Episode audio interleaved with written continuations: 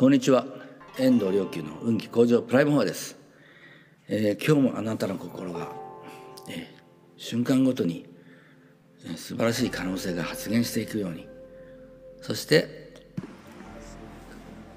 えーうん、このね経文のねお経の意味を、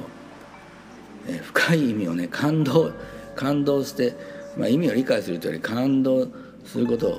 えー、分かち合うことを願って法案配信したいと思います。あの法蔵菩薩の四十八願が終わって重ねて、えー、それを、まあ、詩でもってその願いを、えー、語られた法蔵菩薩の途中まで行きましたね、うん。まあ、非常にもうあの感動的な、えー、詩なのでもう解釈も何もというより、えー、もうとにかくこれを、まあ、味わうという感じになって、えー、しまっていますがまあ、うん、意味も分かりやすいですね。でこの次のところに行くとうんと6番目ですね。え知恵の眼を開いてこの根毛の闇を滅ぼし諸々の悪道を閉塞して全種の門に通達せんせんて まあえーと、知恵の目を開いてこの根毛の闇を滅ぼしって要するにまあ前何回か前のね法話であの出てきたと思いますけど、え光が入り込んだら一瞬にして闇は消えるというね。これあの何に対等たらいいでしょうね。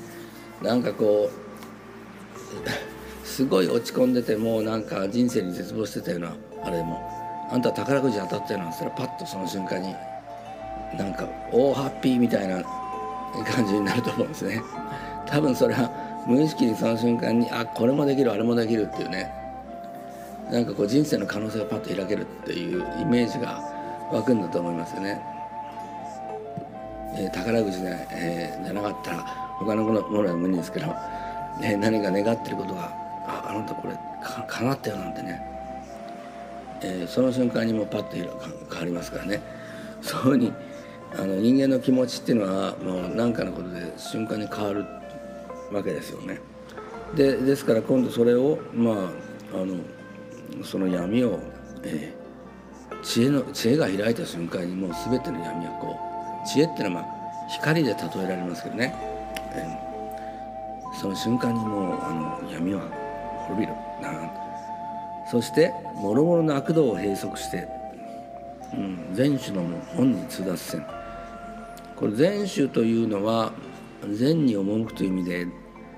えー、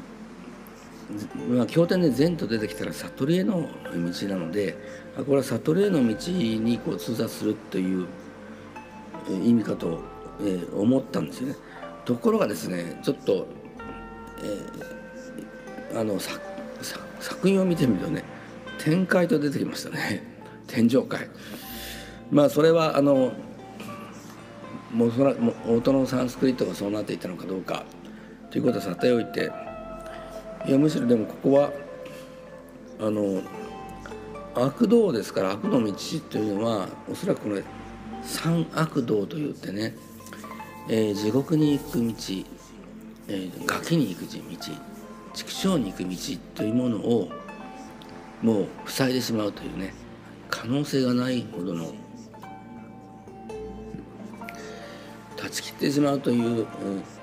それによって、えー、天上界以上の世界にこうへの道が開けるんだっていうことでなんでしょうけど。これね大変ですからね地獄の性格っていうのはもう人の苦しみをちょっと楽しんじゃうっていうね。これがちょっとね地獄の種いく種を作ってしまいますし、えー、まあ崖の章というのはもうどうしても、えー、人のエネルギーを吸ってしまう、まあ、私見て私見てなんていういうのもまあそれですよね。でもそんな人たくさんいるやんなんて言われるかもしれないけど。まあ実際たくさんいるわけです。で残念ながらそれはもう崖の章だから、えー、まあ事実そうなんですよね、うん。えー、それから畜生っていうのは、まあ、あの自分の顔恥じないというね。まるで恥じないという。え何が悪いのっていう。まあ、いやそんな人普通にいるじゃんって。いや普通にだから人間界というのは、えー、人間の心の状態っていうよりもあの形がこう人間であって心がだから、うん、天上界か、えー、あるいは菩薩かあるいはガキか畜生か地獄かというね、うん、実際にはそういう世界なんだけど同時に人間の身をまとってる以上それらの心も